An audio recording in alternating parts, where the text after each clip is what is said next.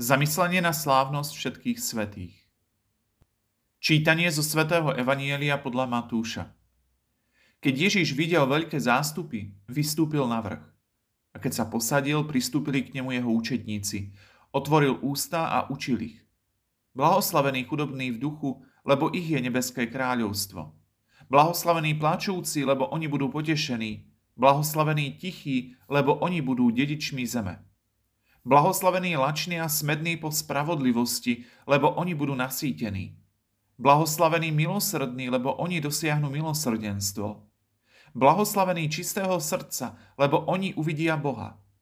Blahoslavení tí, čo šíria pokoj, lebo ich budú volať Božími synmi. Blahoslavení prenasledovaní pre spravodlivosť, lebo ich je nebeské kráľovstvo.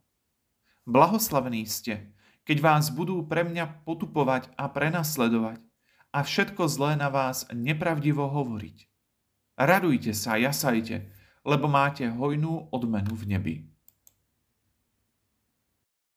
Ak by sa nás niekto tak spýtal, či sa chceme stať svetými, pozreli by sme sa na neho, či si z nás chce robiť žarty, alebo či si z nás uťavuje.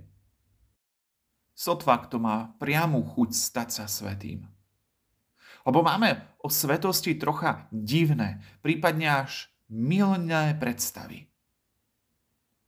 Myslíme si, že je to prípadne niečo veľkého a pekného, ale nie je to pre obyčajného smrteľníka. So svetosťou sa nedá žiť v normálnom živote, myslíme si. Nuž, ale či aj svetí neboli obyčajní smrteľníci ako my. Zvykli sme si predstavovať svetých len v nebi. Ale sotva si vieme predstaviť živého svetého na zemi. Ale veď všetci títo svetí žili raz na zemi. A tu na zemi sa stali svetými.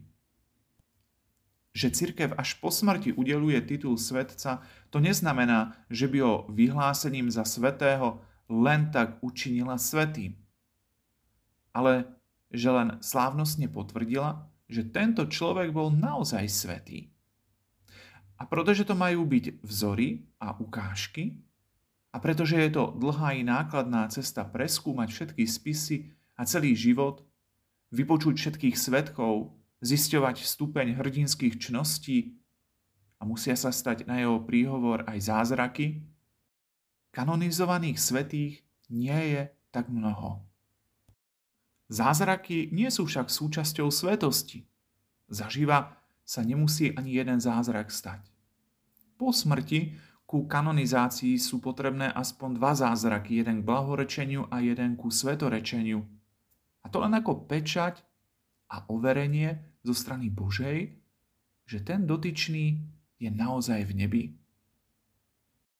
Zázrakom sa rozumie nejaký skutok, udalosť, uzdravenie, ktoré sa prirodzenými silami vysvetliť nedá.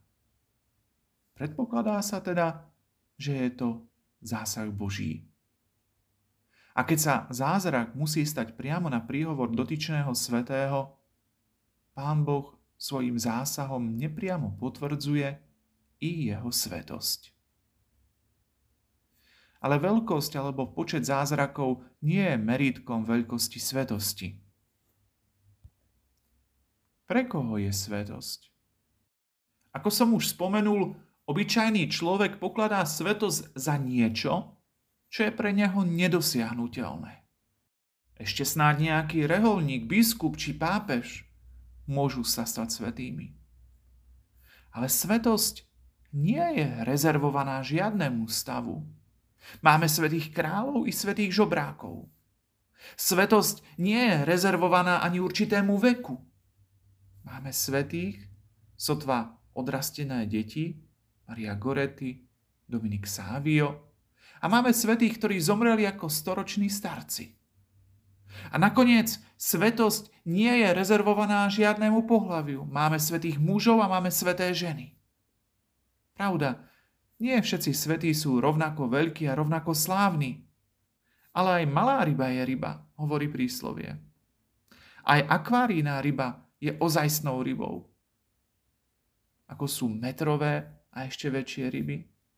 Malá akvárijná ryba nie je zakrpatená, nepodarená ryba, ale normálna dospelá ryba so všetkým, čo sa na rybu patrí.